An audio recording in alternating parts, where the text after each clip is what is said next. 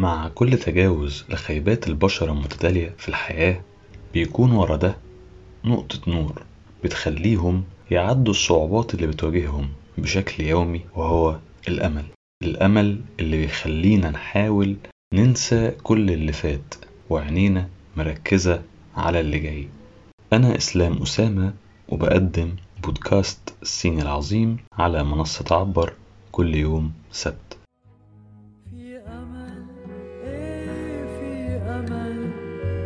أوقات بيطلع من ملل.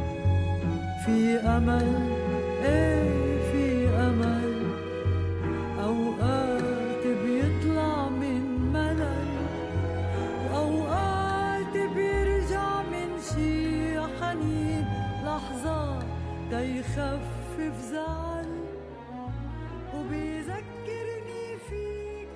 مشهدنا اللي اخترناه النهاردة هو مشهد من فيلم شاوشانك ريدمشن. هو فيلم أمريكي صدر عام 1994، سيناريو إخراج فرانك درابونت، ومن تأليف ستيفن كينج، ومن بطولة مورغان فريمان وتيم روبنز. الفيلم يعتبر واحد من أفضل 100 فيلم في تاريخ السينما. قصة الفيلم بتدور عن موظف البنك أندي اللي تمت إدانته بقتل زوجته وعاشقها، وتم الحكم عليه بالسجن مدى الحياة في سجن شاوشانك. وخلال فترة من دخوله السجن قدر يكون صداقة مع مهرب ممنوعات يدعى ريد، واللي كان بيقضي عقوبة سجن مدى الحياة هو كمان. Forget that there are places in the world that aren't made out of stone, that there's something inside that they can't get to, that they can't touch. It's yours. What are you talking about? Hope. Hope. Let me tell you something, my friend. Hope is a dangerous thing. Hope can drive a man insane. It's got no use on the inside. You better get used to that idea. Like Brooks did.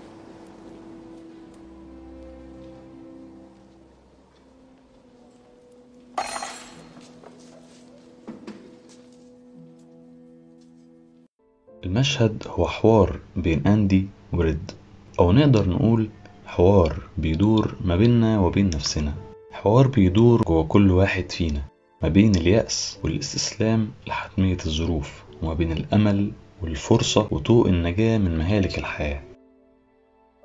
الغريبة إن الأمل هو سلاحك الأقوى في معركتك مع الحياة، وهو السبب الأساسي لبداية المعركة دي، وهو كمان اللي ورا الاستمرار فيها، لكنه في نفس الوقت ممكن يكون السلاح اللي هتموت بيه.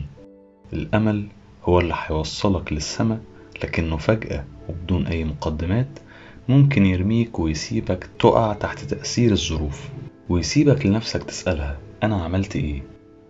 الأمل هو اللي يخليك تتحمل كل اللي جرالك، يخليك تمشي الطريق الصعب برغبتك، لكنه ما يقدرش يضمن لك نجاتك أو سلامة الوصول لأحلامك.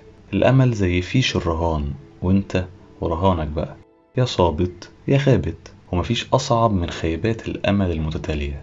لو حبيت تمشي ورا الأمل لازم تعرف إن الأمل شيء خطير.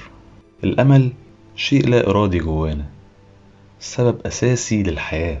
عدم وجوده معناه عدم الرغبة في الوجود من الأساس، وباختفائه الحياة نفسها بتبقى غير قابلة للحياة.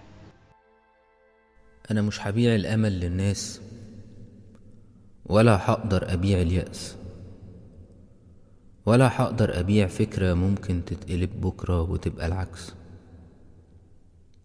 ولا هقدر أسكت صوتي في دماغي وأقوله خلاص ما عدتش مستاهلة، الدنيا صعبة العب السهلة، انت اللي بس مكبر الموضوع، بلاش تكرر خيبتي وغبائي، بطل تصدق وانت هتلاقي عينيك الغرقانين من بكرة قاطعين الدموع، بطل كتابة.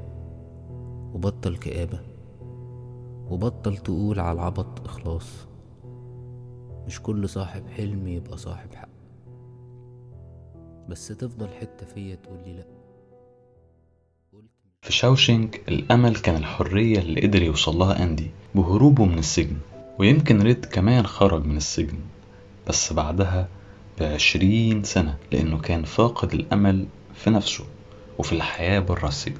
ريد كل واحد زيه دفع تمن استغنائه عن الأمل، سنين من عمره كان ممكن يعيشها وهو حر.